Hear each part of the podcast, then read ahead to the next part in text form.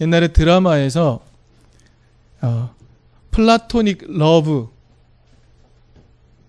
이야기가 나왔던 그런 스토리들을 기억하십니까? 옛날 드라마에 중년, 노년, 네, 두 남녀가 사람들에게 자신들은 단순히 정신적인 사랑을 나누고 있다라고 이야기하면서 플라토닉 러브라는 표현을 사용한 적이 있습니다. 남녀가 두로 둘이 그냥 정신적으로 예, 교감을 나누고 사랑을 나누고 있는 사이를 플라토닉 러브라고 부른다라고 TV가 말해주니 우리는 그것이 너무 당연한 줄 알고 그것을 그대로 받아들였죠. 그래서 플라토닉 러브가 어떤 유래를 가지고 있는지 우리는 별로 관심을 두지 않았습니다. 여러분, 플라토닉 러브는 어떤 의미를 담고 있는 걸까요? 이름에서 우리가 딱 유추할 수 있는 게 하나 있습니다. 누구의 사랑을 말하는 겁니까? 예, 예, 플라톤이 말하는 사랑의 의미라고 우리는 유추해낼 수 있겠죠? 그리고 이 말은 플라톤이 사용한 말이 아니겠죠? 예, 그 후대가 사용한 말임을 알 수 있습니다. 또 하나 그러면 플라토닉 러브의 반대말은 무엇일까요? 에로스일까요? 여러분 우리가 함께 그 유래를 좀 찾아보면 어떨까 싶습니다. 조금 우리가 어, 교회 사상들 이런 흐름을 이해하기 위해서 철학도 조금 이해할 필요가 있는 것 같습니다. 그래서 저도 오늘 묵상 나눔을 준비하면서 철학에 대한 공부도 조금 다시 한번 하게 되었어요.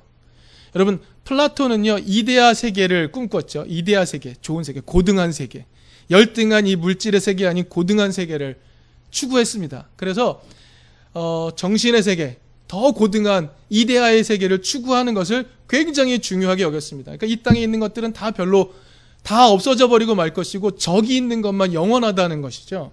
그래서 저 위에 있는 것들을 추구했습니다. 그래서 위로 위로 자꾸 올라가야 하는 거죠. 이데아로 올라가야 하는 거예요. 그런데 그 이데아로 올라가기 위해 돕는 중재자의 개념이 있습니다. 그것이 무엇이었냐면 바로 에로스입니다. 에로스. 여러분, 에로스를 형상화한 게 무엇인지 아십니까? 큐피트입니다. 큐피트. 라틴어로 큐피트. 큐피트가 에로스의 형상화된 모습이라고 해요. 근데 여러분, 큐피트에게 날개가 있는데 날개가 어떤가요? 날개가 작죠. 매우 작습니다. 아이의 모습이고 되게 작아요. 이유가 무엇일까요? 그것은 이겁니다. 이데아를 향한 감각이 이제 막 도단하기 시작했다는 겁니다. 이데아를 향한 감각이 막 도단하게 하고 발전하게 하기 위해 돕는 중재자 역할이 바로 에로스의 역할이라는 것이죠.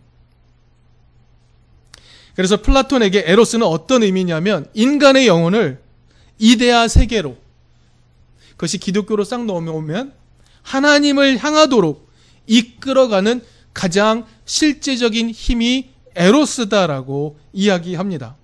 그럼 여러분, 에로스라는 것에서 우리가 갖게 되는 어떤 상징성, 우리가 딱 유추할 수 있는 상징성이 있어요.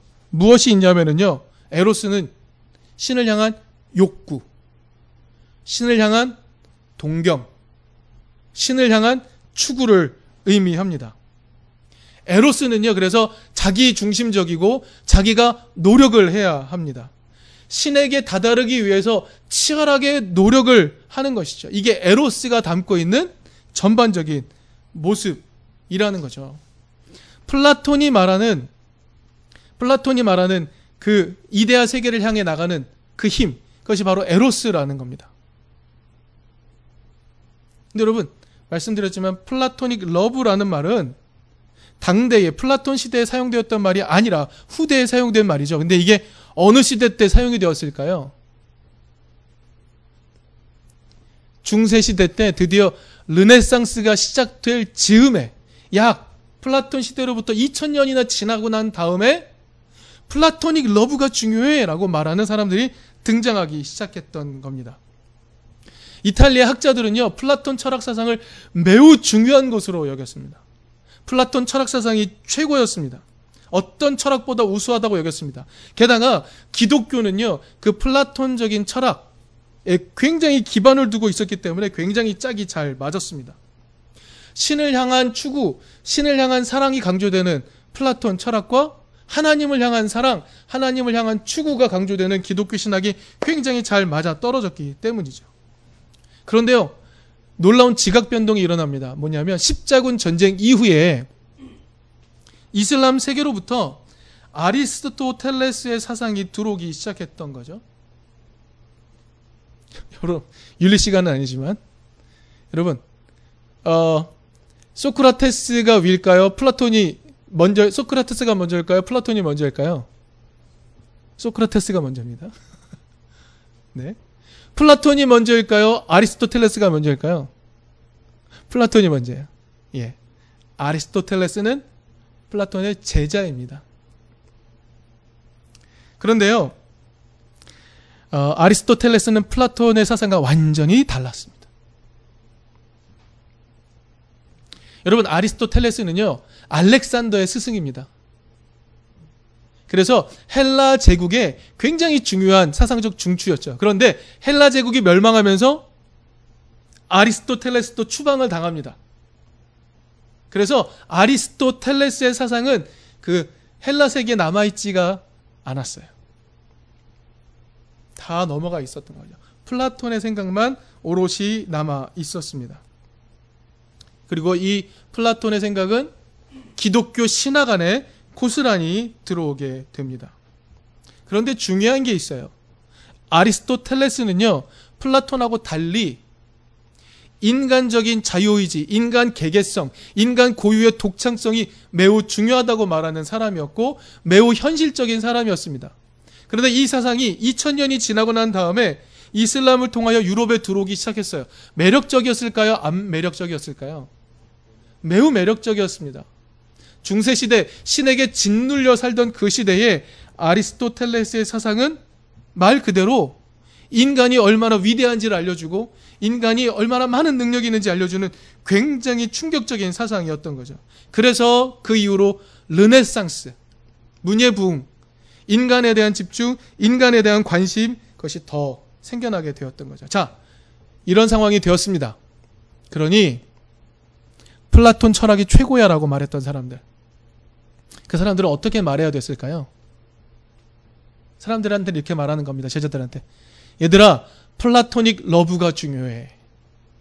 신에게로 나아가기 위한, 신을 향하여 나아가기 위한 그런 태도가 더 중요한 거야.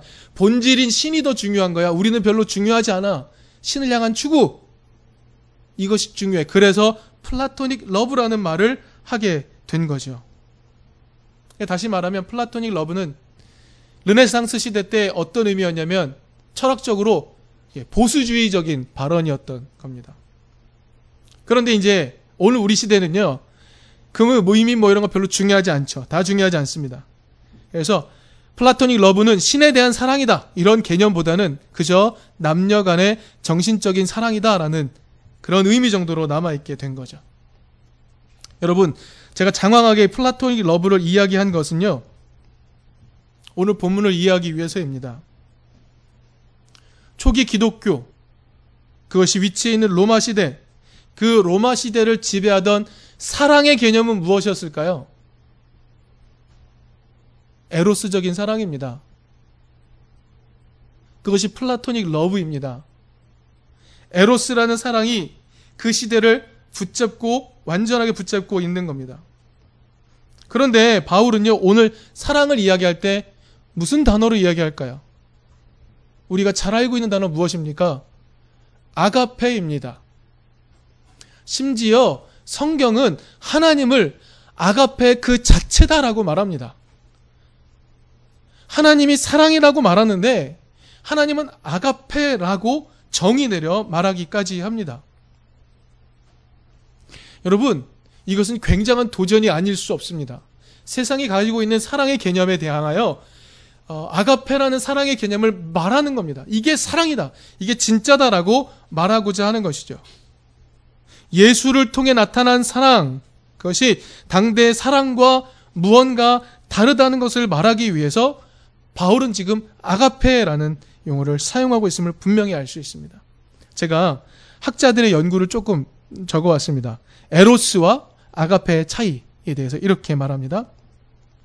에로스는 획득하려는 욕구이고 아가페는 희생적이다. 에로스는 상향적 운동, 위로 올라가려는 운동이고 아가페는 하향적 운동이다. 에로스는 하나님에게 이르는 인간의 길이고 아가페는 하나님이 인간에게 이르는 길이다. 에로스는 인간의 노력이고 아가페는 하나님의 은혜이다. 에로스는 신적인 불멸의 삶을 추구하고 아가페는 그 삶을 잃어버리려고 한다. 중 이런 정도로 구분을 하고 있습니다. 여러분 초기 기독교 당시에 플라톤 사상이 지배하고 있던 로마 세계 속에서 사랑의 개념은 너무나 자연스럽게 에로스라는 개념으로 받아들여졌을 겁니다. 그런데 그 세상 한복판에서 사랑을 아가페 개념을 가지고 다르게 말한다. 여러분 이것은 세상에 대한 완벽한 도전이 아닐 수 없는 겁니다. 그러면 이 말을 고린도 교회에게 한다는 것에서 우리는 조금 더 그 의미를 찾아봐야 합니다. 고린도를 향한 편지는요, 바울의 사형 마지막 쯤에 기록된 편지입니다. 여러분, 고린도라는 곳에 대해 제가 여러 번 설명을 드렸는데 다시 한번 말씀을 드리죠. 고린도라는 곳은요, 로마 제국 시대 이전부터 굉장히 중요한 도시였습니다. 이탈리아와 아시아를 잇는 중요한 교통의 요지였다는 것이죠. 그래서 사람들이 굉장히 많이 왕래하던 국제 도시였습니다. 자연히 돈이 많았겠죠. 근데 그 주변에 예, 국가 도시들, 폴리스들은요. 그렇게 자기만의 세력을 형성하고 있었는데 로마가 등장합니다.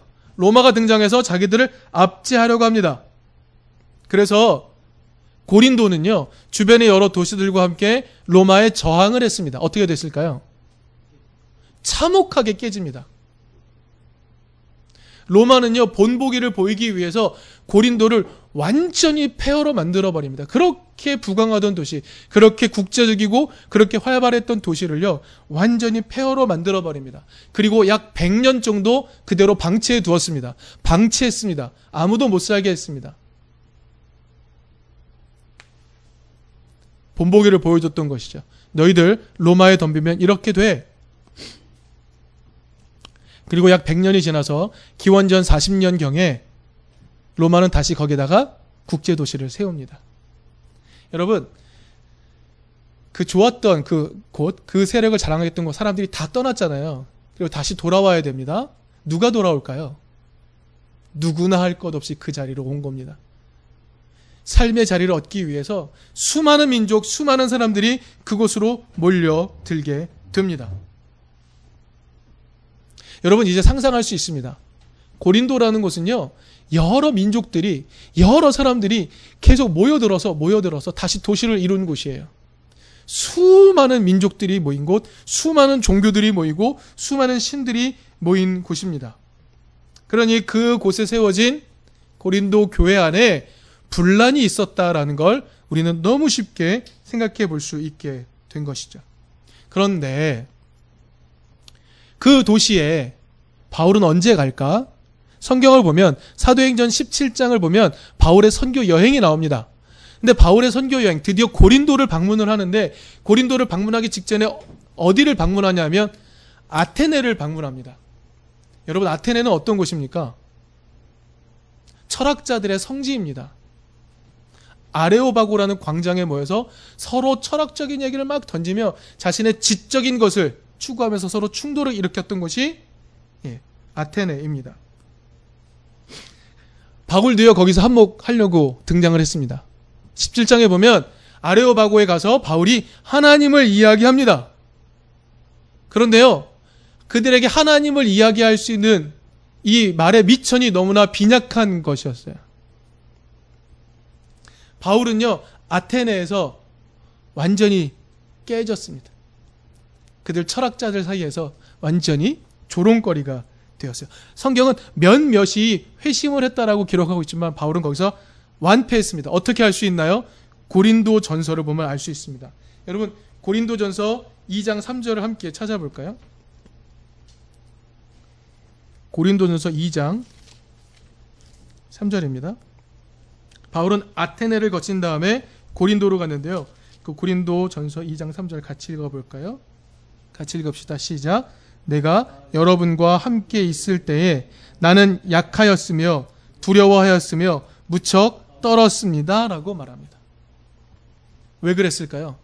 고린도 사람들이 무서워서가 아닙니다. 아테네를 거쳐오면서 가, 갖게 된 이 빈약함. 자기의 지식과 자기의 생각이 우수할 줄 알았는데 세상 사람들과 더불어서 견주어서 비교하다가 자기 자신이 겪게 된 트라우마였습니다. 내가 이렇게 부족하구나. 그래서 약하고 두려워 떨고 있는 상태로 고린도로 간 겁니다.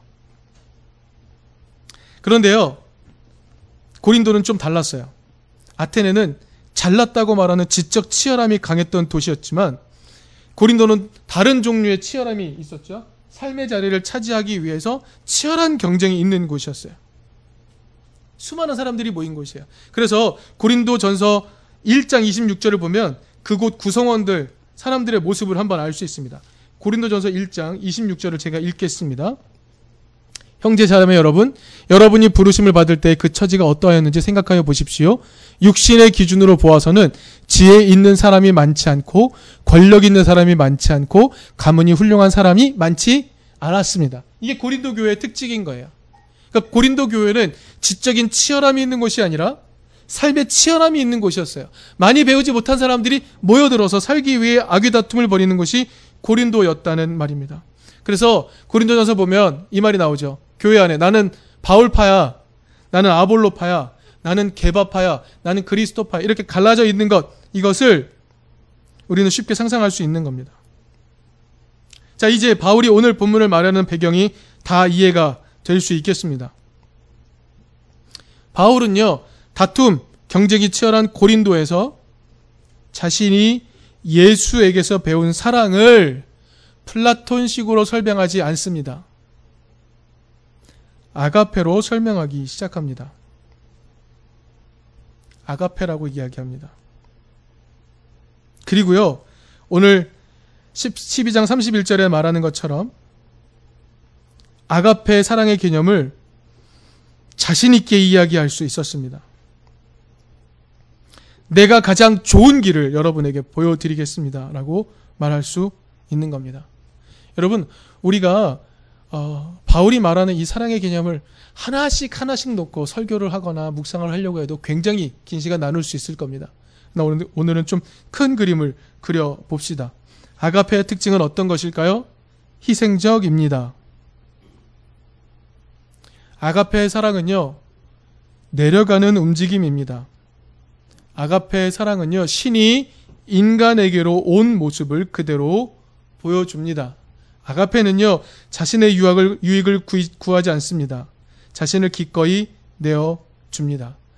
여러분, 이 말은요, 신을 향해 나아가야 한다고 말하는 에로스와 완전히 다릅니다. 여러분, 아가페는요, 노력해야 얻을 수 있는 것이 아닙니다. 노력해서 신에게 도달해야 한다고 말하는 것과 전혀 다릅니다. 나는 사랑의 사람이 되어야만 해. 라는 것과 전혀 차원이 다릅니다. 아가페는요, 하나님이 우리에게로 오는 자발적이며 희생적인 사랑입니다. 아래로 흐르는 것입니다. 기꺼이 내어주는 것입니다. 자신을 내어주고도 조금도 아까워하지 않는 사랑이 바로 아가페입니다. 사랑을 이렇게 말하기 시작합니다. 이 말은 당시 사람들이 갖고 있는 생각과 정반대의 사랑이었습니다. 여러분, 이런 아가페 사랑을 우리는 흔히 부모님의 사랑에 표현을 하죠. 그리고 우리가 좀 감동적으로 봤던 영화, 어, 이태석 신부님의 이야기를 담은 영화. 수단의 아이들을 위하여 자기 삶을 내어줬던 이태석 신부님. Don't cry for me 수, 수단인가? Don't cry for me인가요? 네. 그 영화. 울지마 톤스. 예. 그런 사랑. 그것이 바로 아가페 사랑입니다. 여러분 어떤 사랑이 더 강렬한가요? 나로부터 비롯되어서 내 열정으로 추구되어지는 사랑이 더 강렬합니까? 아니면 외부로부터 오는 나를 완전히 덮어주고 나를 위해 자기 모든 것을 내어주는 그 사랑이 더 강렬한가요? 때로 우리는 착각할 때가 많습니다. 나로부터 시작되는 사랑의 에너지, 이것이 충만해야 세상을 사랑할 수 있을 거라고 생각할 때가 더 많습니다. 그러나 여러분, 성경은 그렇게 말하지 않습니다. 하나님으로부터 오는 사랑을 마음껏 경험한 사람이, 충분히 경험한 사랑이, 사람이, 비로소 교회 안에서 십자가의 그리스도의 사랑을 이해할 수 있다고 성경은 말합니다. 그것이 아가페 사랑이라고 말하죠. 바울은 십자가가 바로 아가페 사랑의 절정이라고 이야기해 줍니다. 그래서 바울은요, 좀 자신있게 말해요. 아테네에서의 실패를 극복하고 고린도에서 정말 자신있게 말합니다. 아가페의 길이 가장 좋은 길입니다. 라고 소개해 줍니다. 세상의 사랑과 전혀 차원과 방법이 다른 그 사랑을 소개해 주는 거죠. 여러분, 그것은 오늘 우리에게도 필요합니다. 대상을 바꾸는 사랑이 아니라 그를 위해 나를 바꾸는 사랑이 필요하죠.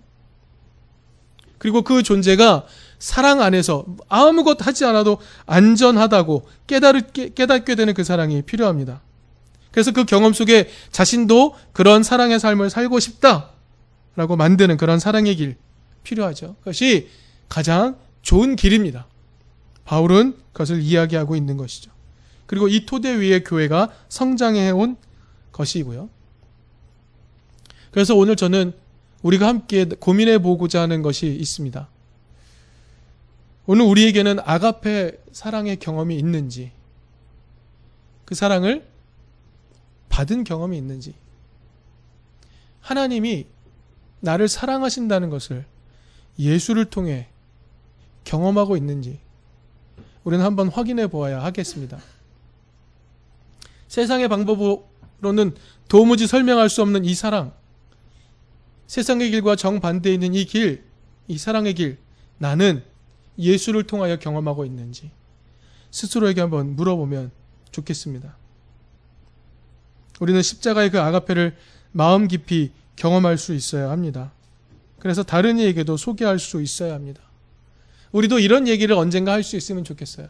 내가 당신에게 가장 좋은 길을 소개하고 싶어요. 바울이 고백했던 것처럼 이런 아가페의 길을 우리도 한번 고백해 볼 수 있으면 어떨까? 라는 생각을 갖게 됩니다. 예. 긴 저의 묵상의 나눔을 마쳤습니다. 잠시 우리 거둠의 기도 드립니다.